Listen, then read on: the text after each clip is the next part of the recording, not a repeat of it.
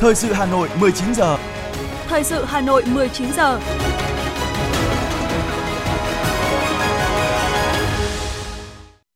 Thanh Hiền và Lê Thông xin được đồng hành cùng quý thính giả trong 45 phút của chương trình thời sự tối nay, thứ ba ngày 6 tháng 9 năm 2022. Sau đây là những nội dung chính sẽ được đề cập đến trong chương trình. Chủ tịch nước Nguyễn Xuân Phúc dự lễ kỷ niệm 120 năm ngày sinh Tổng Bí thư Lê Hồng Phong. Nhiều hãng taxi xe khách giảm giá cước khi xăng dầu hạ nhiệt. Bộ Y tế yêu cầu sẵn sàng phương án khi số ca COVID-19 tăng. Phần tin thế giới có những tin chính, số người thiệt mạng do động đất tại tỉnh Thứ Xuyên tăng nhanh. Nga nêu điều kiện để dòng chảy phương Bắc 1 hoạt động trở lại và sau đây là nội dung chi tiết. Thưa quý vị các bạn, sáng nay, tỉnh ủy, Hội đồng Nhân dân, Ủy ban Nhân dân, Ủy ban Mặt trận Tổ quốc tỉnh Nghệ An đã tổ chức lễ kỷ niệm 120 năm ngày sinh Tổng bí thư Lê Hồng Phong, Tổng bí thư đầu tiên của Đảng, người học trò xuất sắc của Chủ tịch Hồ Chí Minh. Dự lễ kỷ niệm có Chủ tịch nước Nguyễn Xuân Phúc, nguyên Chủ tịch Quốc hội Nguyễn Sinh Hùng, các đồng chí Ủy viên Bộ Chính trị, Võ Văn Thưởng, Thường trực Ban Bí thư, Trần Thanh Mẫn, Phó Chủ tịch Thường trực Quốc hội, Nguyễn Văn Nên, Bí thư Thành ủy Thành phố Hồ Chí Minh. Trước khi dự lễ kỷ niệm, Chủ tịch nước Nguyễn Xuân Phúc cùng các đồng chí lãnh đạo, nguyên lãnh đạo Đảng, Nhà nước, tỉnh Nghệ An và các đại biểu đã thành kính dâng hương, dâng hoa, dành phút mặc niệm tưởng nhớ, tỏ lòng biết ơn vô hạn và kính trọng sâu sắc đối với Chủ tịch Hồ Chí Minh tại khu di tích quốc gia đặc biệt Kim Liên, huyện Nam Đàn. Dâng hương, dâng hoa, tưởng niệm Tổng Bí thư Lê Hồng Phong tại khu lưu niệm Tổng Bí thư Lê Hồng Phong, xã Hưng Thông, huyện Hưng Nguyên. Tại lễ kỷ niệm, các đại biểu xúc động tưởng nhớ tri ân những công hiến to lớn của Tổng Bí thư Lê Hồng Phong đối với sự nghiệp cách mạng của Đảng và dân tộc. Cuộc đời và sự nghiệp hoạt động cách mạng của Tổng Bí thư Lê Hồng Phong đã để lại nhiều bài học sâu sắc, còn vẹn nguyên giá trị trong sự nghiệp cách mạng của Đảng và dân tộc hiện nay. Tinh thần bản lĩnh, phẩm chất người cộng sản của Tổng Bí thư Lê Hồng Phong là tài sản vô giá của Đảng và cách mạng Việt Nam, là tấm gương sáng cho cán bộ, đảng viên và nhân dân các thế hệ hôm nay và mai sau học tập noi theo. Ngày hôm nay, Thủ tướng Phạm Minh Chính chủ trì phiên họp chính phủ thường kỳ tháng 8 năm 2022, thảo luận nhiều nội dung quan trọng. Phó Chủ tịch nước Võ Thị Ánh Xuân, đồng chí Đinh Văn Ân, trợ lý Tổng Bí thư cùng tham dự phiên họp này. Trong buổi sáng, Chính phủ đã tập trung thảo luận về tình hình kinh tế xã hội tháng 8 và 8 tháng năm 2022, tình hình thực hiện chương trình phục hồi phát triển kinh tế xã hội, tình hình phân bổ giải ngân vốn ngân sách nhà nước, các khó khăn và vướng mắc cùng những giải pháp đẩy mạnh giải ngân vốn đầu tư công trong những tháng còn lại của năm 2022, tình hình triển khai 3 chương trình mục tiêu quốc gia. Phát biểu kết luận, Thủ tướng đánh giá cao việc chuẩn bị các tài liệu, báo cáo của các bộ ngành cơ quan và ý kiến phát biểu thẳng thắn, trách nhiệm, sát với thực tế của các đại biểu dự họp. Giao Bộ Kế hoạch và Đầu tư, Văn phòng Chính phủ tiếp thu nghiêm túc đầy đủ để hoàn thiện báo cáo, nghị quyết của phiên họp, sớm trình Thủ tướng ký ban hành. Về định hướng trong thời gian tới, Thủ tướng yêu cầu phải xác định khó khăn thách thức nhiều hơn là cơ hội và thuận lợi, tiếp tục thực hiện đồng bộ và toàn diện, tổng thể, quyết liệt, hiệu quả các chủ trương, đường lối, các nghị quyết của Đảng, Quốc hội, Chính phủ, tuyệt đối không chủ quan lơ là, tăng cường phân cấp phân quyền và nắm tình hình, ứng phó với những diễn biến mới. Sáng nay, lễ kỷ niệm 50 năm Công ước Bảo vệ Di sản Văn hóa và Thiên nhiên Thế giới với chủ đề Di sản Thế giới vì tự cường và phát triển bền vững do Bộ Văn hóa Thể thao và Du lịch, Ủy ban Quốc gia UNESCO Việt Nam và Ủy ban Nhân dân tỉnh Ninh Bình đồng tổ chức đã diễn ra trọng thể tại Trung tâm Hội nghị Quốc tế Bái Đính, tỉnh Ninh Bình. Chủ tịch Quốc hội Vương Đình Huệ đã tham dự lễ kỷ niệm. Phát biểu tại buổi lễ, Tổng Giám đốc UNESCO, đại diện Bộ Văn hóa Thể thao và Du lịch và Ủy ban Quốc gia UNESCO Việt Nam nhấn mạnh – là thành viên của tổ chức UNESCO từ năm 1976, chính thức phê chuẩn tham gia Công ước 1972 về bảo vệ di sản văn hóa và thiên nhiên thế giới từ năm 1987. Việt Nam được cộng đồng quốc tế đánh giá là thành viên có trách nhiệm uy tín, luôn thực hiện tốt công ước. UNESCO đã chọn Tràng An cùng ba di sản khác trên thế giới để thí điểm một dự án về du lịch bền vững – việc tổ chức lễ kỷ niệm với chủ đề Di sản thế giới vì tự cường và phát triển bền vững thể hiện sự đồng hành tích cực về trách nhiệm của Việt Nam cùng cộng đồng quốc tế. Chiều nay, Ủy viên Trung ương Đảng, Phó Bí thư Thành ủy, Chủ tịch Ủy ban dân thành phố Hà Nội Trần Sĩ Thanh đã có cuộc tiếp đại sứ Kazakhstan tại Việt Nam, Jelan Banarov. Đại sứ Kazakhstan tại Việt Nam cảm ơn lãnh đạo thành phố Hà Nội đã dành thời gian để tiếp đoàn. Đại sứ bày tỏ mong muốn nhận được sự hợp tác chặt chẽ của các bộ ngành Việt Nam nói chung và của thủ đô Hà Nội nói riêng để tiếp tục thúc đẩy quan hệ hữu nghị truyền thống tốt đẹp giữa Việt Nam và Kazakhstan. Nhất là nội dung thỏa thuận hợp tác giữa thành phố Astana và Hà Nội đã được ký kết cách đây 10 năm, đi vào chiều sâu, đáp ứng nguyện vọng của chính phủ và nhân dân hai nước mong muốn trước chuyến thăm của Tổng thống vào năm sau, hai thành phố sẽ có những trao đổi thỏa thuận hợp tác đầu tư giữa các doanh nghiệp của hai bên, nhất là trong lĩnh vực xây dựng. Tại buổi tiếp, Chủ tịch Ủy ban dân thành phố vui mừng được đón Đại sứ Kazakhstan tại Việt Nam, đồng thời cho biết quan hệ hợp tác giữa hai nước Việt Nam và Kazakhstan trong thời gian vừa qua phát triển rất tốt đẹp và vui mừng thành phố Hà Nội và thành phố Astana của Kazakhstan đã có những thỏa thuận ghi nhớ hợp tác. Chủ tịch Ủy ban dân thành phố Trần Sĩ Thanh cũng cho biết thủ đô Hà Nội sẵn sàng tiếp đón và trao đổi với doanh nghiệp của Kazakhstan, tìm hiểu cơ hội đầu tư tại thành phố. Hà Nội trân trọng và chào đón các nhà đầu tư nước ngoài đến đầu tư, trong đó có các nhà đầu tư của Kazakhstan. Sắp tới sẽ có chuyến bay thẳng giữa hai nước, đây cũng sẽ là cơ hội để hai bên cùng phát triển du lịch, tìm hiểu về văn hóa, tiến tới hợp tác làm ăn lâu dài. Chủ tịch Ủy ban dân thành phố thống nhất giao cho các sở chuyên môn của hai bên trao đổi thống nhất các nội dung cụ thể để hợp tác đầu tư. Thưa quý vị các bạn, Nghị quyết số 15 là văn bản mới nhất và quan trọng nhất của Bộ Chính trị về quan điểm chỉ đạo, mục tiêu, các nhiệm vụ và giải pháp chủ yếu phát triển toàn diện thủ đô Hà Nội trong lộ trình cùng cả nước hướng đến mốc 100 năm thành lập Đảng 2030 và 100 năm thành lập nước 2045.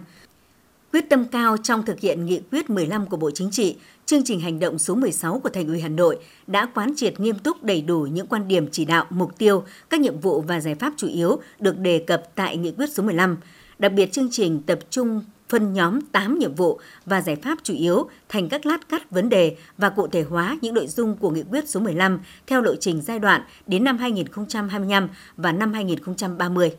Nghị quyết số 15 của Bộ Chính trị và chương trình hành động số 16 của Thành ủy Hà Nội đã chỉ ra những động lực mới cho sự phát triển của Hà Nội trong tương lai. Đó là phát triển kinh tế thủ đô nhanh và bền vững trên cơ sở đẩy mạnh cơ cấu lại gắn với đổi mới mô hình huy động và sử dụng có hiệu quả mọi nguồn lực tăng trưởng, đề cao vai trò nguồn lực trí tuệ con người, khoa học, công nghệ cao và đổi mới, khởi nghiệp sáng tạo, đẩy mạnh chuyển đổi số, phát triển kinh tế số, xã hội số, chính quyền điện tử và các mô hình kinh tế mới gắn với chuyển dịch cơ cấu lao động. Trên thực tế, thời gian qua, thành phố Hà Nội đã liên tục đổi mới mô hình huy động và sử dụng có hiệu quả mọi nguồn lực tăng trưởng. Chủ tịch Hội đồng nhân dân thành phố Nguyễn Ngọc Tuấn cho biết: Đồng thời với nhiệm vụ phòng chống dịch phát triển kinh tế xã hội,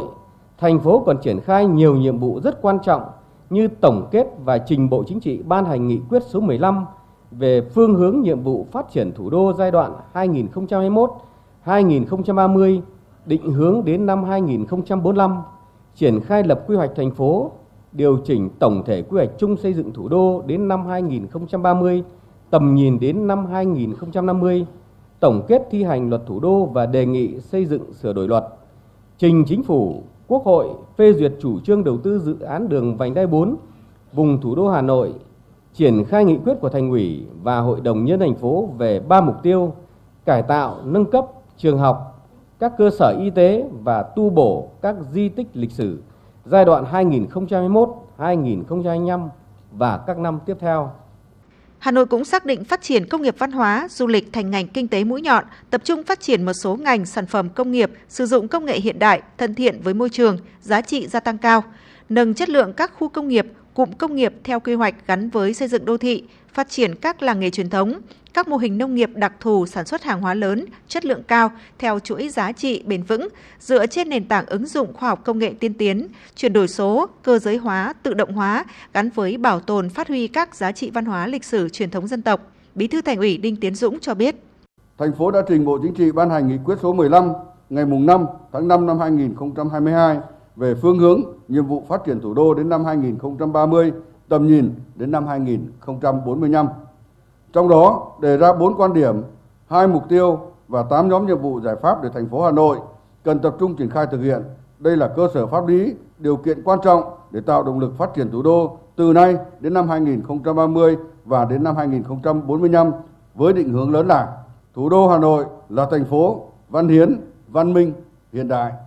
xứng đáng là trung tâm đầu não chính trị, hành chính quốc gia, trái tim của cả nước, trung tâm lớn về kinh tế, văn hóa, giáo dục và đào tạo, khoa học và công nghệ và hội nhập quốc tế. Xây dựng thủ đô Hà Nội trở thành đô thị thông minh, hiện đại, xanh, sạch, đẹp, an ninh và an toàn. Phát triển nhanh, bền vững, có sức lan tỏa để thúc đẩy vùng đồng bằng sông Hồng, vùng kinh tế trọng điểm Bắc Bộ và cả nước cùng phát triển. Chương trình hành động số 16 khẳng định sự nghiêm túc, chủ động và năng lực tổ chức điều hành thực tiễn, sự thống nhất cao trong nhận thức và hành động của toàn Đảng bộ, toàn hệ thống chính trị và nhân dân thủ đô Hà Nội, quyết tâm đưa nghị quyết số 15 đi vào cuộc sống, tạo nhiều động lực mới và kỳ vọng mới lớn lao cho sự phát triển toàn diện, bứt phá. Triển khai thực hiện chương trình chính là việc cụ thể hóa định dạng tầm vóc và hiệu quả phát triển tương lai thủ đô Hà Nội theo đúng mục tiêu, lộ trình mà nghị quyết số 15 của Bộ Chính trị đã đề ra.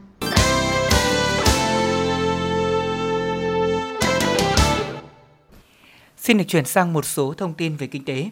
Bộ trưởng Bộ Tài chính Hồ Đức Phước vừa có chỉ thị về việc tăng cường quản lý, kiểm tra, giám sát đảm bảo an toàn, ổn định thị trường chứng khoán. Theo đó, Bộ trưởng yêu cầu các đơn vị ra soát tổng thể luật chứng khoán cùng các văn bản hướng dẫn để đề xuất sửa đổi, bổ sung các quy định mới phù hợp với sự phát triển của thị trường, hạn chế nguy cơ gây mất an ninh an toàn của thị trường, bảo vệ doanh nghiệp và nhà đầu tư.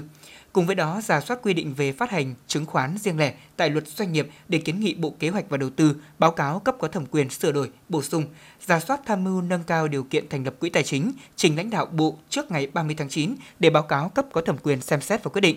Về giám sát và kiểm tra hoạt động đăng ký niêm yết, thay đổi cơ cấu vốn của doanh nghiệp, Bộ Tài chính giao Ủy ban Chứng khoán Nhà nước chỉ đạo Sở giao dịch chứng khoán Việt Sở giao dịch chứng khoán Thành phố Hồ Chí Minh, Sở giao dịch chứng khoán Hà Nội tăng cường giám sát việc tuân thủ nghĩa vụ của tổ chức niêm yết, tổ chức đăng ký giao dịch, thành viên giao dịch. Sau một số vụ lùm xùm phát hành trái phiếu của doanh nghiệp bất động sản cùng với những chính sách nắn chỉnh thị trường, từ đầu năm đến nay, việc phát hành trái phiếu doanh nghiệp riêng lẻ giảm 40% so với cùng kỳ năm ngoái – theo Hiệp hội Thị trường Trái phiếu Việt Nam, từ đầu tháng 8 đến nay, thị trường chỉ ghi nhận 8 đợt phát hành trái phiếu doanh nghiệp riêng lẻ được công bố với tổng giá trị 3.810 tỷ đồng. Phần lớn doanh nghiệp phát hành trái phiếu từ đầu tháng 8 năm 2022 vẫn là các ngân hàng thương mại với giá trị 2.510 tỷ đồng, chiếm 52,6% tổng giá trị phát hành. Trong đó, Vietcombank đứng đầu với khối lượng phát hành 1.500 tỷ đồng. Bộ Giao thông Vận tải vừa có báo cáo về việc điều chỉnh giảm giá cước của các doanh nghiệp vận tải hành khách và hàng hóa từ đường bộ, đường sắt đến đường hàng không. Theo đó, Bộ cho biết, sau giai đoạn tăng giá dịch vụ để bù đắp chi phí, từ tháng 7 đến nay, nhiều doanh nghiệp vận tải đã điều chỉnh giảm giá cước. Trong đó, gần 64% đơn vị kinh doanh vận tải bằng taxi đã giảm hoặc là kê khai giảm từ 800 đến 1.000 đồng trên km, tương đương 4,5 đến 12%. Với loại hình kinh doanh vận tải hành khách theo tuyến cố định đã có gần 45% doanh nghiệp giảm khoảng 5,26 đến 14,7% giá cước, còn các đơn vị vận tải du lịch hợp đồng cũng giảm giá dịch vụ theo thỏa thuận khi ký kết hợp đồng theo từng thời điểm. Ngành đường sắt sẽ áp dụng chương trình giảm giá vé tàu nhằm tạo điều kiện cho tân học sinh, sinh viên nhập học năm học mới 2022. Thời gian áp dụng từ nay đến hết ngày 28 tháng 12 năm 2022 theo đó, ngành này sẽ giảm 10% giá vé trên tất cả các đoàn tàu đối với thí sinh và thân nhân khi đi nhập học vào các trường đại học, học viện, cao đẳng, trung học chuyên nghiệp và dạy nghề. Với mỗi giấy nhập học, học sinh sinh viên được mua một cặp vé khứ hồi cho bản thân và một cặp vé khứ hồi cho thân nhân cùng đi. Ngành đường sắt cũng đưa ra điều kiện học sinh sinh viên mua vé trực tiếp tại các nhà ga, điểm bán vé của ngành đường sắt. Khi mua, cung cấp giấy báo nhập học và giấy tờ tùy thân hợp lệ của bản thân và thân nhân cho nhân viên bán vé. Hiện đường sắt đang áp dụng chính sách giảm giá vé tàu đến 40% đối với hành khách mua vé cá nhân xa ngày đi tàu. Mức giảm cụ thể tùy theo mác tàu, ngày đi tàu và loại chỗ.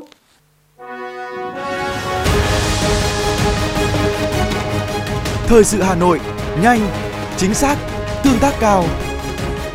Thời sự Hà Nội, nhanh, chính xác, tương tác cao.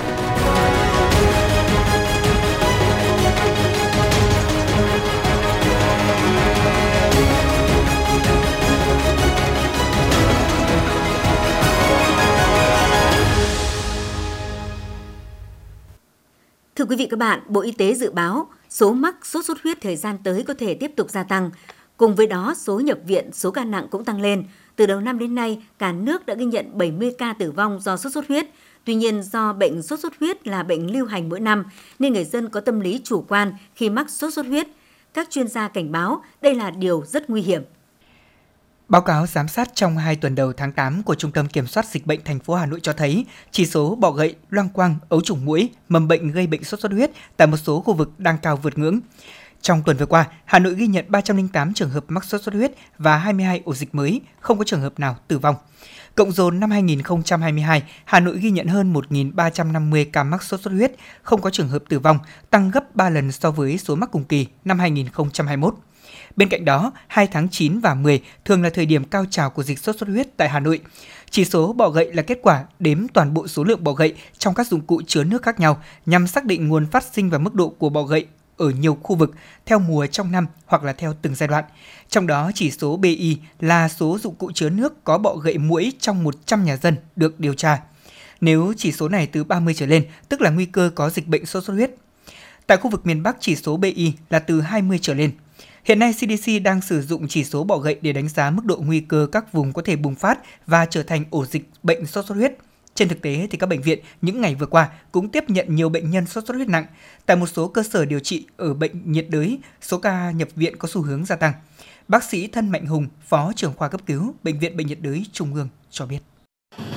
Như này khi vào viện thì đã có hiện tượng là suy hấp, phải ờ, đặt ống nội quản, thở máy và toàn chuyển nói rất là nặng. Chúng tôi đã tiến hành là lọc máu ờ, cho bệnh nhân. thì ờ, sau 2 ngày thở máy lọc máu thì hiện tại bây giờ bệnh nhân đã tương đối là ổn định. Đấy, và chúng tôi đã kết thúc được ờ, quá trình lọc máu của người bệnh. Và hiện tại bây giờ thì ờ, cũng đang tiến hành cai thở máy cắt đan thần và cai thở máy. Chúng tôi hy vọng rằng là buổi chiều này chúng tôi có thể rút ống nội quản cho bệnh nhân được. Thường là bệnh nhân ờ, đến bệnh viện trong giai đoạn cũng tương đối là muộn. Và khi mà vào thì bệnh nhân đã có suy đa tạng à, có suy gan suy thận rồi rối loạn đông máu rất là nặng.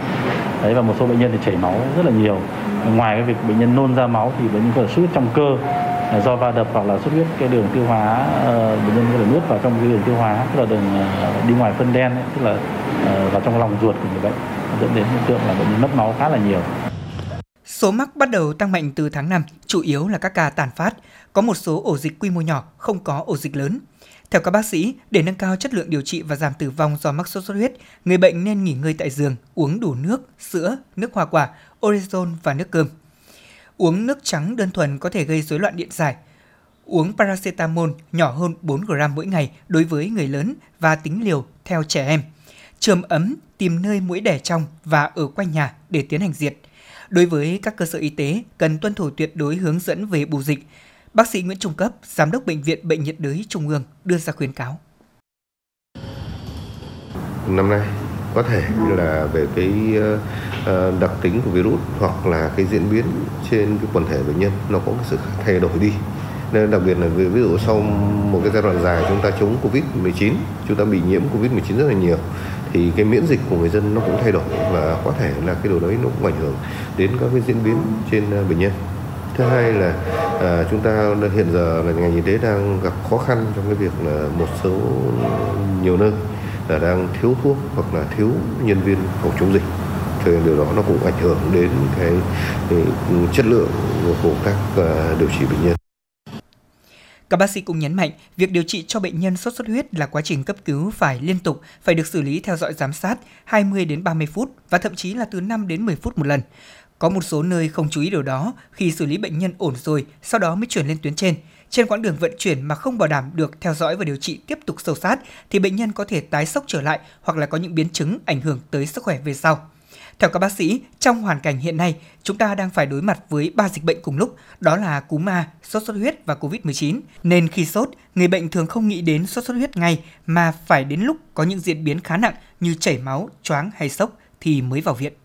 Thưa quý vị các bạn, trước thực trạng khó khăn của y tế cơ sở, đặc biệt là những khó khăn bộc lộ rõ qua thời gian chống dịch COVID-19, các chuyên gia cho rằng đã đến lúc cần giảm áp lực, tiếp sức, thu hút nhân lực y tế cơ sở, cần phải có chính sách đồng bộ để y tế cơ sở được thể hiện đúng vai trò của mình trong bảo vệ và chăm sóc sức khỏe nhân dân.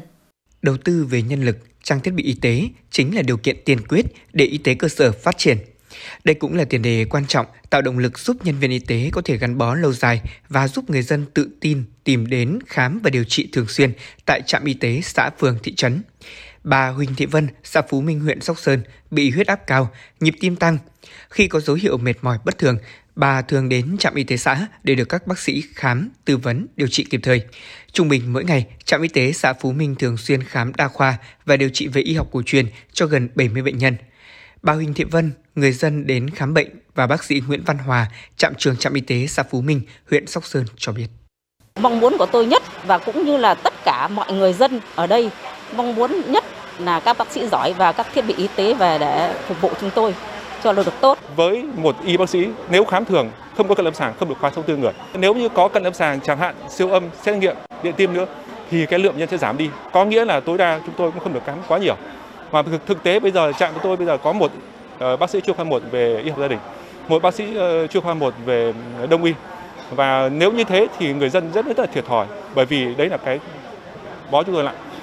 Mặc dù cơ sở vật chất, trang thiết bị y tế tại các trạm y tế xã trên địa bàn thành phố đã được đầu tư, bổ sung hàng năm, tuy nhiên một số địa phương đã xuống cấp. Về nhân lực vừa thiếu về số lượng vừa yếu về chất lượng do chế độ đãi ngộ đối với đội ngũ cán bộ y tế cơ sở chưa thỏa đáng cũng như chưa tạo được cơ chế thu hút nguồn nhân lực lâu dài tại trạm y tế, đặc biệt là các bác sĩ.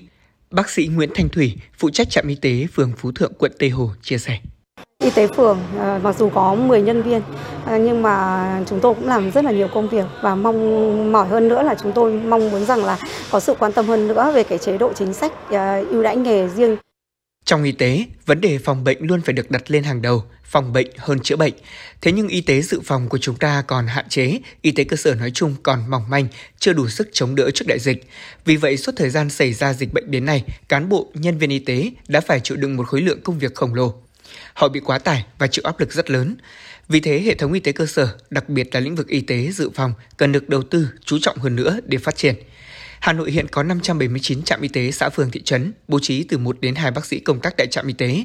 Mặc dù 100% trạm y tế xã phường thị trấn đã đạt tiêu chí quốc gia về y tế xã, nhưng để phát triển hệ thống y tế cơ sở hơn nữa, thành phố đã giả soát những cơ sở vật chất của tất cả các trạm y tế và đã có kế hoạch đầu tư công giai đoạn 2022-2025. Trong đó đầu tư cho y tế cơ sở từ nguồn ngân sách thành phố với tổng kinh phí hơn 2.480 tỷ đồng. Ông Trần Văn Trung, Phó Giám đốc Sở Y tế Hà Nội cho biết. Ngành y tế thủ đô cũng đang tập trung vào một số nhiệm vụ. Thứ nhất, tăng cường công tác đào tạo cán bộ, chuyển giao các kỹ thuật từ tuyến tuyến trên xuống tuyến dưới, cùng với việc ờ, luân chuyển cán bộ trong ờ, khu vực trong địa bàn. Thứ hai, là đẩy mạnh công tác đầu tư nâng cấp và trang thiết bị y tế cho hệ thống y tế cơ sở, đẩy mạnh công tác ứng dụng công nghệ thông tin trong vấn đề quản lý sức khỏe cho người dân trên địa bàn. Phát triển y tế cơ sở, Sở Y tế Hà Nội đề xuất thành phố có chính sách tuyển dụng thu hút và hỗ trợ cán bộ y tế làm việc tại tuyến y tế cơ sở như hỗ trợ kinh phí một lần khi đăng ký về làm việc tại trạm y tế, hỗ trợ tăng thu nhập hàng tháng, hỗ trợ kinh phí khi cử đi đào tạo, quan tâm tuyển dụng bác sĩ y học gia đình, y học dự phòng, y học cổ truyền, đồng thời ban hành cơ chế chính sách cho phép trung tâm y tế tuyển dụng thêm lao động và được chi trả từ nguồn ngân sách của thành phố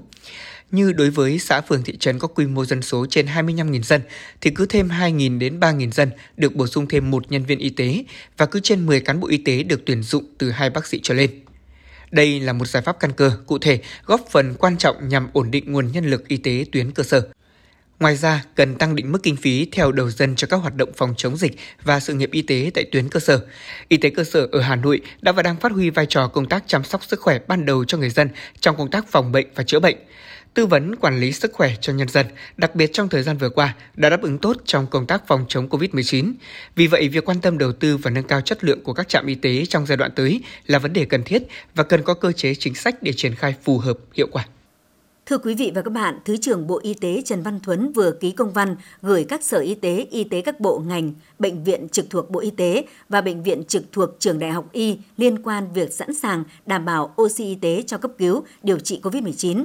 Bộ Y tế nhận định tình hình dịch COVID-19 do biến thể mới gây ra vẫn diễn biến phức tạp tại nhiều địa phương, đe dọa đến sức khỏe tính mạng người dân nên cần chủ động chuẩn bị, triển khai phương án ứng phó với tình huống số ca mắc tăng cao. Trong các kịch bản phòng chống dịch, ba yếu tố quan trọng mang tính quyết định theo Bộ Y tế gồm oxy y tế, thuốc và trang thiết bị y tế.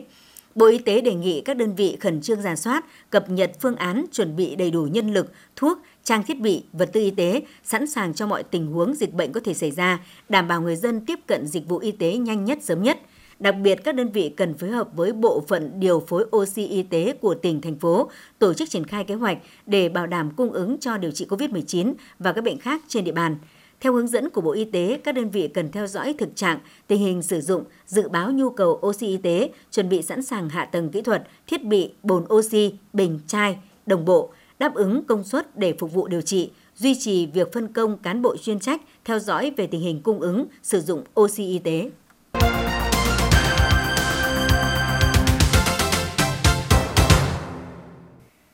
Sau đây là một số thông tin đáng chú ý khác.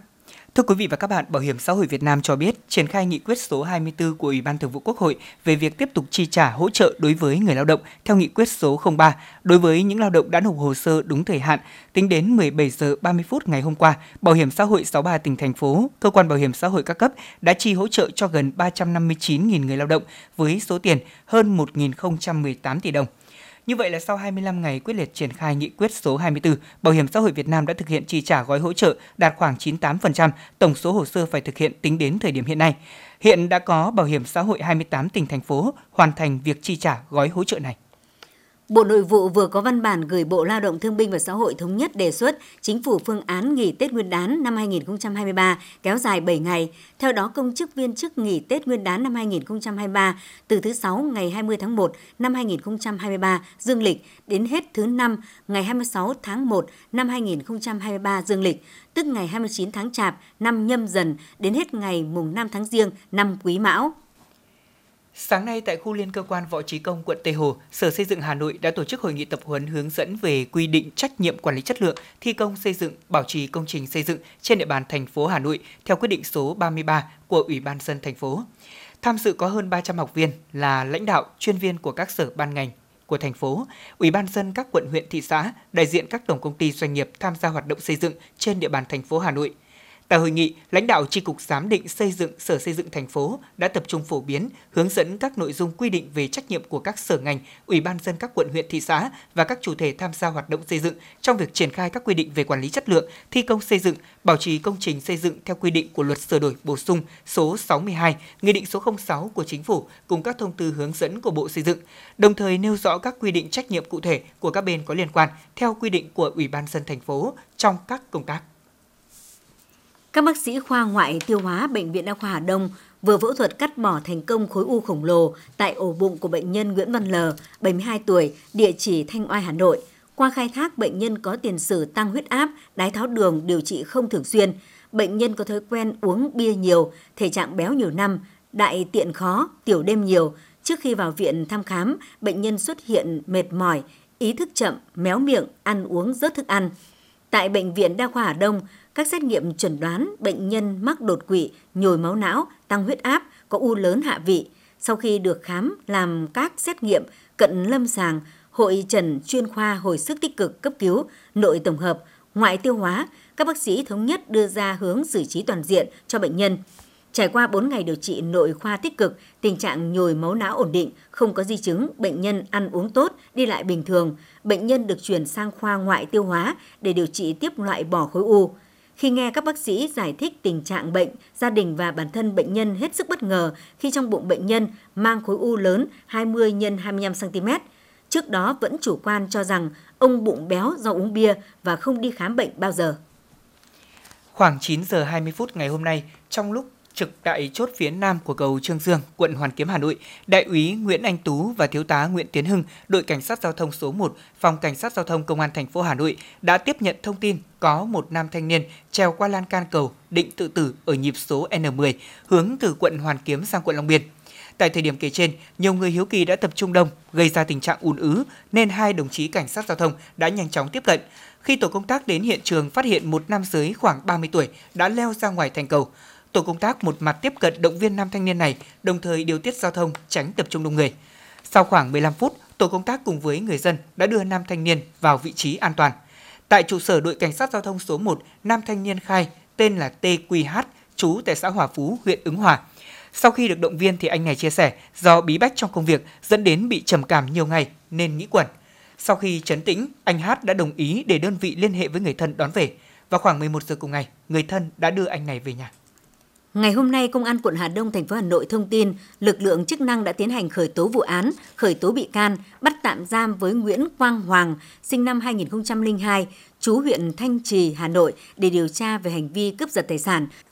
Trước đó, Nguyễn Quang Hoàng đã gây ra hàng chục vụ cướp giật của người đi đường trên địa bàn quận Hà Đông, thành phố Hà Nội và các khu vực lân cận. Thủ đoạn của đối tượng là đi xe máy bịt mặt và mặc áo chống nắng, lấy khẩu trang che biển số xe rồi dình những người đi đường sơ hở để cướp giật. Ngày 19 tháng 8, Hoàng điều khiển xe đi qua khu đô thị Văn Quán, phường Phúc La Hà Đông, thấy một người đàn ông trung niên đi qua đường cầm theo một ví da màu đen. Thấy cơ hội đến, Hoàng phóng xe máy rồi giật ví của nạn nhân. Sau đó Hoàng tẩu thoát về khu đô thị Sa La, mở ví ra, lấy một điện thoại iPhone 10, 6 triệu đồng và các giấy tờ liên quan của nạn nhân. Sau khi gây án, đến ngày 30 tháng 8, Hoàng ra cơ quan điều tra xin đầu thú và khai nhận hành vi phạm tội. Lực lượng chức năng sau đó đã bắt tạm giam đối tượng. Thưa quý vị, sáng nay nguồn tin cho biết Viện Kiểm sát Nhân dân thành phố Hồ Chí Minh đã trả hồ sơ để cơ quan cảnh sát điều tra công an thành phố Hồ Chí Minh điều tra bổ sung vụ án của Nguyễn Phương Hằng. Trước đó, bị can Nguyễn Phương Hằng, 51 tuổi, tổng giám đốc công ty cổ phần Đại Nam, Bình Dương, bị cơ quan cảnh sát điều tra công an thành phố Hồ Chí Minh đề nghị truy tố về tội lợi dụng các quyền tự do dân chủ, xâm phạm lợi ích của nhà nước, quyền và lợi ích hợp pháp của tổ chức cá nhân theo khoản 2 điều 331 Bộ luật hình sự năm 2015, sửa đổi bổ sung năm 2017.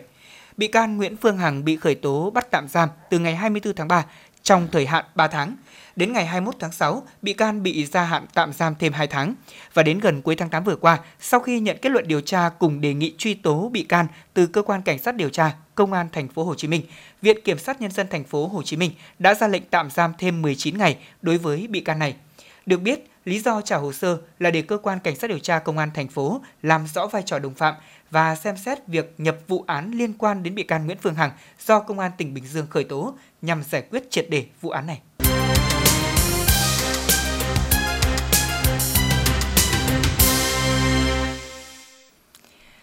Thưa quý vị, thưa các bạn, trước những nguy hại từ rác thải nhựa đối với môi trường, Hội Liên hiệp Phụ nữ quận Hà Đông cũng đã triển khai nhiều giải pháp nhằm hạn chế sử dụng rác thải nhựa, túi ni lông dùng một lần và thay thế bằng những sản phẩm thân thiện với môi trường. Theo đó, thì Hội Liên hiệp Phụ nữ quận Hà Đông đã tổ chức phát động phong trào Phụ nữ Hà Đông nói không với rác thải nhựa và xây dựng mô hình thùng rác thân thiện.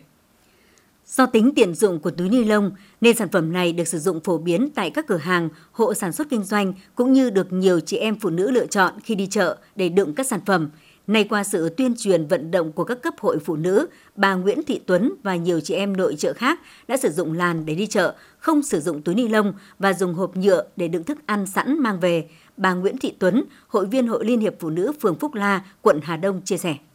Chúng tôi đã mua những cái à, làn nhựa to để cho chị em đi chợ và cũng không quên hướng dẫn chị em là mang theo những hộp mà sử dụng được nhiều lần để ờ, dùng để đựng thực phẩm tươi sống khi mình đi chợ. Thế và sẽ hạn chế được những cái túi nhựa cũng như là sản phẩm bằng nhựa sử dụng một lần ờ, cũng góp phần vào để chống rác thải nhựa. Riêng bản thân gia đình tôi thì cũng ờ, thường xuyên là thu gom rác thải và phân loại để bán lấy tiền gây quỹ từ thiện, quỹ thân thiện của chi hội phụ nữ. Với ưu điểm bền chắc, tiện dụng và giá thành thấp nên túi ni lông được sử dụng phổ biến ở khắp mọi nơi, từ cửa hàng nhỏ lẻ đến các siêu thị và những trung tâm thương mại lớn. Tuy nhiên, rác thải nhựa rất khó tiêu hủy trong môi trường tự nhiên, gây ô nhiễm môi trường và tác động đến cuộc sống của con người. Bởi vậy, thay đổi thói quen của chị em hội viên phụ nữ, hạn chế sử dụng túi ni lông, sử dụng các sản phẩm thay thế thân thiện với môi trường và thu gom, tái chế các sản phẩm nhựa là điều mà Hội Liên hiệp Phụ nữ quận Hà Đông hướng tới.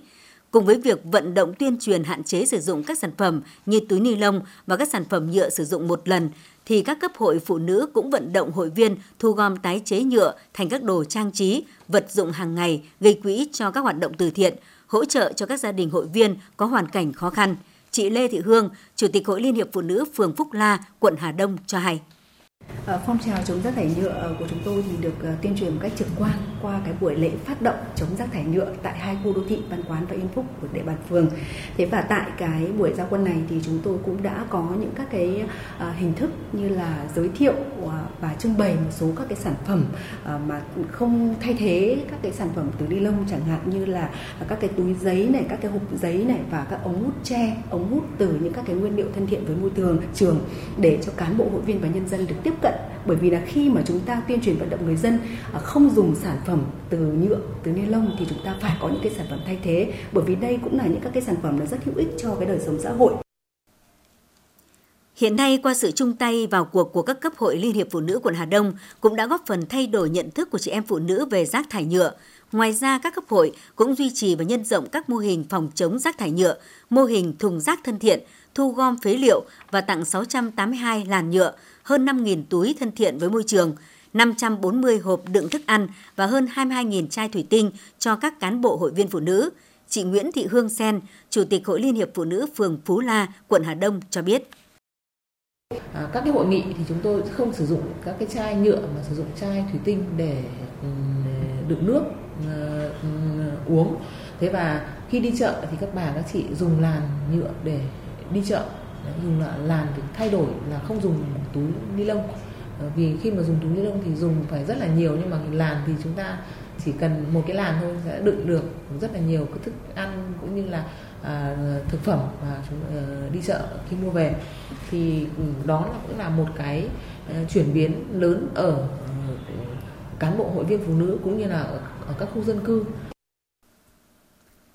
từ hiệu quả hoạt động của các mô hình đã góp phần nâng cao vai trò của phụ nữ và sự lan tỏa trong cộng đồng dân cư về ý thức bảo vệ môi trường, xây dựng mỹ quan đô thị và thực hiện nếp sống văn minh đô thị. Đến nay, toàn quận Hà Đông đã có 92% gia đình hội viên đạt các tiêu chí gia đình 503 sạch và đạt gia đình văn minh hạnh phúc, vượt 2% so với chỉ tiêu nghị quyết đề ra, góp phần tích cực đẩy mạnh phong trào toàn dân đoàn kết xây dựng văn minh đô thị trên địa bàn quận Hà Đông – chị Lại Hà Phương, Chủ tịch Hội Liên hiệp Phụ nữ quận Hà Đông đánh giá. Thể chúng tôi đã triển khai đến cấp hội đó là sử dụng tái chế cái ờ, đan làn nhựa từ các cái dây buộc ờ, của các công trình vật liệu xây dựng để chúng tôi ờ, thu gom lại để xây dựng đan thành cái làn để tặng cho các nữ tiểu thương. Thứ hai là làm làm thành các cái chổi để duy trì vệ sinh môi trường tại các địa bàn khu dân cư để cũng giảm vừa tiết kiệm không phải đi mua chổi nhưng cũng đồng thời là ý thức luôn để giới thiệu là cái việc Ờ, thực hiện cái bảo vệ môi trường bằng cái việc làm thiết thực luôn. Là cái thứ ba là tuyên truyền vận động việc là hạn chế và không sử dụng túi ni lông uh, trong uh, khi đi chợ mà sử dụng làn nhựa hay là các cái đồ dùng hộp để uh, thức ăn trong tủ không sử dụng cái hộp xốp rồi các cái uh, làm ảnh hưởng đến bảo vệ uh, ảnh hưởng đến môi trường. Theo thống kê của Bộ Tài nguyên và Môi trường, mỗi ngày Hà Nội thải ra từ 4.000 đến 5.000 tấn rác, trong đó từ 7 đến 8% là rác thải ni lông. Đáng chú ý là lượng túi ni lông tăng theo từng năm. Đây chính là gánh nặng cho môi trường, thậm chí còn dẫn đến thảm họa mà các chuyên gia môi trường gọi là ô nhiễm trắng. Nói không với rác thải nhựa và xây dựng mô hình thùng rác thân thiện sẽ góp phần giảm thiểu vấn đề ô nhiễm môi trường từ rác thải nhựa. Mỗi hành động nhỏ của chị em và nhân dân sẽ mang lại ý nghĩa lớn đối với môi trường xung quanh.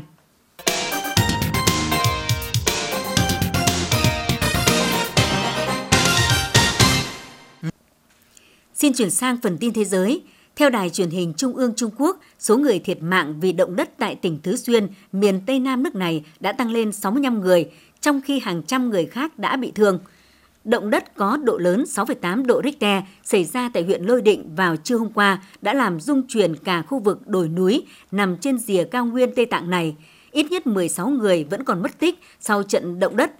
Hiện mạng lưới cấp điện bị ngắt, nhiều tòa nhà ở thị trấn cổ Mosi và tỉnh Gaza thuộc khu tự trị Tây Tạng đã bị phá hủy trong trận động đất. Tổ chức nhà nước Hồi giáo IS tự xưng ngày hôm nay đã lên tiếng nhận trách nhiệm về vụ tấn công gần đại sứ quán Nga ở thủ đô Kabul, Afghanistan, khiến 6 người thiệt mạng vào ngày hôm qua. Tuyên bố đăng trên Telegram của Tổ chức Nhà nước Hồi giáo IS tự xưng cho biết, một thành viên của nhóm này đã kích nổ đai bom tự sát trong cuộc tụ tập có các nhân viên Nga tham gia ở gần khu vực đại sứ quán thủ đô Kabul. Vụ nổ xảy ra gần lối vào khu lãnh sự của Đại sứ quán Nga đã khiến cho ít nhất 6 người thiệt mạng, trong đó có hai nhân viên ngoại giao của Nga. Đài truyền hình NHK đưa tin, các bộ trưởng ngoại giao và bộ trưởng quốc phòng Nhật Bản và Ấn Độ dự kiến nhóm họp tại thủ đô Tokyo vào ngày 8 tháng 9 tới. Đây là lần thứ hai Nhật Bản và Ấn Độ tổ chức đối thoại 2 cộng 2 sau cuộc gặp tương tự ở New Delhi cách đây 3 năm – Tại cuộc đối thoại sắp tới, Nhật Bản và Ấn Độ có thể sẽ tái khẳng định cam kết hợp tác trong nỗ lực xây dựng khu vực Ấn Độ Dương-Thái Bình Dương tự do và rộng mở. Tạp chí Der Spiegel của Đức ngày 5 tháng 9 cho biết các nước thành viên NATO đang chạy đua với thời gian để cung cấp cho Ukraine đầy đủ quân tư trang trong mùa đông và dụng cụ cắm trại dã chiến. Động thái này đã diễn ra sau khi Ukraine hối thúc NATO gấp rút cung cấp cho nước này trang thiết bị cần thiết trước khi thời tiết chuyển sang mùa đông. Hôm qua, người phát ngôn Điện Kremlin Dmitry Peskov cho hay những vấn đề kỹ thuật về việc vận chuyển khí đốt tới châu Âu qua đường ống dẫn khí dòng chảy phương Bắc 1 sẽ chưa thể giải quyết cho tới khi phương Tây dỡ bỏ các biện pháp trừng phạt Nga. Trước đó, ngày 31 tháng 8, Tập đoàn Năng lượng Gazprom đã dừng hoàn toàn việc cung cấp khí đốt qua đường ống này, Mặc dù ban đầu dòng chảy phương Bắc 1 được cho là sẽ nối lại hoạt động vào ngày 3 tháng 9, nhưng Gazprom thông báo đường ống trên sẽ đóng cửa vô thời hạn do các vấn đề kỹ thuật. Pháp và Đức, hai nền kinh tế hàng đầu của Liên minh châu Âu EU, tuyên bố sẽ hỗ trợ lẫn nhau để cùng vượt qua cuộc khủng hoảng năng lượng và đảm bảo đủ nguồn cung tối thiểu mùa đông sắp tới. Phát biểu với các phóng viên sau cuộc hội đàm trực tuyến với Thủ tướng Đức Olaf Scholz, Thủ tướng Pháp Emmanuel Macron cho biết nước này sẵn sàng vận chuyển thêm khí đốt cho Đức và ngược lại thì Đức cam kết sẽ cung cấp thêm điện cho Pháp nếu cuộc khủng hoảng năng lượng kéo dài trong suốt mùa đông. Chính phủ Nhật Bản đang lên kế hoạch sửa đổi hiến trương hợp tác phát triển, văn bản quy định các định hướng cấp vốn viện trợ phát triển chính thức ODA của nước này cho các nước đang phát triển. Tokyo dự định sẽ sử dụng vốn ODA một cách chiến lược bằng cách chỉ rõ quan điểm của nước này là tìm kiếm khu vực Ấn Độ Dương-Thái Bình Dương tự do và mở cửa, đồng thời tăng cường an ninh kinh tế. Bạo lực súng đạn đã phủ bóng đen lên các thành phố lớn ở Mỹ như là Chicago, bang Illinois, hay là Pennsylvania vào kỳ nghỉ cuối tuần vừa qua. Cảnh sát Chicago cho biết 7 người đã thiệt mạng do bạo lực súng đạn và có ít nhất 44 người khác bị bắn trong khoảng thời gian đêm ngày 3 tháng 9 đến đêm ngày 4 tháng 9. Ngày hôm nay, Giám đốc Trung tâm Nghiên cứu Dịch tễ Vi sinh Quốc gia Nga, ông Alexander Ginberg cho biết tỷ lệ tử vong do virus SARS-CoV-2 ở Nga trong tháng 8 đã tăng gấp 3 lần và có thể tiếp tục tăng trong tương lai gần. Do đó, cần phải tiến hành tiêm chủng tăng cường. Theo ước tính của hãng tin TASS, khoảng 90.000 người đã tử vong vì virus SARS-CoV-2 trên toàn thế giới trong tháng 8, cao hơn khoảng 40% so với cùng kỳ năm ngoái và ngang bằng với mức hồi tháng 3 năm nay. Sau gần một năm triển khai chủ trương của luật giáo dục về mục tiêu giảm kép bài tập về nhà và học thêm ngoài giờ đối với các học sinh môn chính khóa, ngành giáo dục của Trung Quốc đã đánh giá được nhiều hiệu quả tích cực. Năm học mới này thì Bộ Giáo dục Trung Quốc tiếp tục đẩy mạnh giảm kép nhằm giảm áp lực học hành cho học sinh từ tiểu học đến trung học cơ sở. Số học sinh hoàn thành bài tập về nhà tại lớp tăng từ 46% lên đến hơn 90%. Tỷ lệ học sinh tự nguyện tham gia các môn học ngoại khóa cũng tăng lên hơn 92% so với trước. Có tới 85% số phụ huynh hài lòng về các môn ngoại khóa về thể dục thể thao, nhạc họa và kỹ năng sống.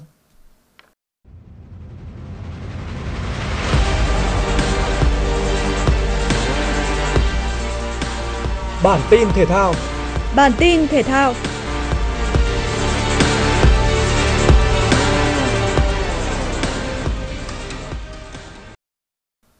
Sau trận đấu giao hữu quốc tế với U20 Palestine ngày 3 tháng 9 trên sân vận động Việt Trì, huấn luyện viên Đinh Thế Nam cùng các cộng sự trong ban huấn luyện đã tiến hành giả soát, đánh giá năng lực của từng vị trí trong đội hình U20 Việt Nam. Bên cạnh đó, sự ủng hộ và tạo điều kiện của các câu lạc bộ V-League cũng như hạng nhất quốc gia đã giúp huấn luyện viên Đinh Thế Nam có thêm nhiều lựa chọn chất lượng nhằm gia tăng sức mạnh cho U20 Việt Nam. Cụ thể, 10 cầu thủ đã phải nói lời chia tay cùng với đó là 10 cầu thủ có chất lượng chuyên môn cao được triệu tập nhằm gia tăng sức cạnh tranh cho đội tuyển. Theo kế hoạch, đội tuyển U20 Việt Nam sẽ di chuyển vào Bình Dương vào ngày 9 tháng 9 để tiếp tục tập luyện và chuẩn bị cho chuyến bay sang Indonesia tham dự vòng loại U20 châu Á 2023 vào ngày 12 tháng 9.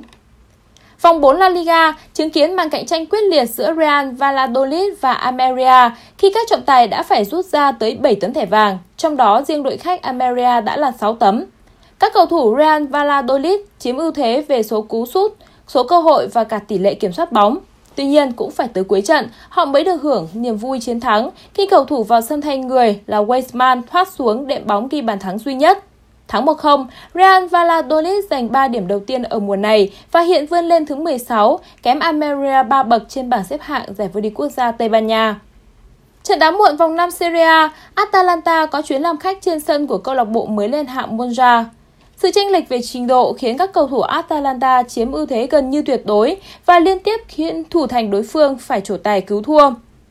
Sang hiệp 2, các cầu thủ Atalanta tiếp tục gây sức ép và mở tỷ số phút 57 sau cú đệm bóng của Ramos Hogan. Chỉ 8 phút sau, bàn thắng thứ hai đã đến với đội khách khi Brandon Soppy dứt điểm chạm chân Malone đi vào lưới. Thắng chung cuộc 2-0, Atalanta vươn lên ngôi đầu bảng với 13 điểm sau 5 trận, hơn hai đội xếp sau là Napoli và AC Milan 2 điểm. Trong khi đó, Monza vẫn xếp cuối với 5 thất bại. Bất ngờ đã xảy ra tại vòng 4 giải quần vợt Mỹ mở rộng. Dù bị đánh giá thấp hơn rất nhiều nhưng với sự cổ vũ của đông đảo khán giả nhà, Tiafoe nhập cuộc tự tin trong trận đấu với Rafael Nadal. Bên kia lưới, cựu vô địch Mỹ mở rộng phải đối mặt với nhiều khó khăn trước đối thủ có thể hình, thể lực cùng những cú đánh uy lực. Trung cuộc, Frances Tiafoe vượt qua Rafael Nadal với tỷ số 6-4, 4-6, 6-4 và 6-3 để tiến vào tứ kết, nơi anh sẽ gặp Andrei Rublev. Đây là thành tích tốt của tay vợt người Mỹ kể từ khi anh thi đấu các giải Grand Slam từ năm 2014 đến nay. Trong khi thất bại này khiến cho Nadal phải bỏ lỡ giấc mơ giành Grand Slam thứ 23 trong sự nghiệp của mình. Dự báo thời tiết vùng châu thổ sông Hồng và khu vực Hà Nội đêm mùng 6 ngày mùng 7 tháng 9. Vùng đồng bằng Bắc Bộ đêm không mưa, ngày nắng, chiều tối có lúc có mưa rào và rông, nhiệt độ từ 26 đến 33 độ. Vùng núi Ba Vì Sơn Tây, đêm không mưa, ngày nắng, chiều tối có lúc có mưa rào và rông, nhiệt độ từ 26 đến 32 độ. Ngoại thành từ Phúc Thọ tới Hà Đông, đêm không mưa, ngày nắng, chiều tối có lúc có mưa rào và rông, nhiệt độ từ 27 đến 33 độ. Phía Nam từ Thanh Oai Thường Tín đến Ứng Hòa, đêm không mưa, ngày nắng, chiều tối có lúc có mưa rào và rông, nhiệt độ từ 27 đến 33 độ. Mê Linh Đông Anh Sóc Sơn, đêm không mưa ngày nắng, chiều tối có lúc có mưa rào và rông, nhiệt độ từ 26 đến 32 độ. Trung tâm thành phố Hà Nội, đêm không mưa ngày nắng, chiều tối có lúc có mưa rào và rông, nhiệt độ từ 27 đến 33 độ. Quý vị và các bạn vừa nghe chương trình Thời sự tối của Đài Phát thanh Truyền hình Hà Nội, chỉ đạo nội dung Nguyễn Kim Khiêm, chỉ đạo sản xuất Nguyễn Tiến Dũng, tổ chức sản xuất Trà My, đạo diễn Kim Oanh, phát thanh viên Thanh Hiền Lê Thông cùng kỹ thuật viên Quốc Hoàn phối hợp thực hiện. Hẹn gặp lại quý vị và các bạn trong chương trình Thời sự 6 giờ sáng ngày mai.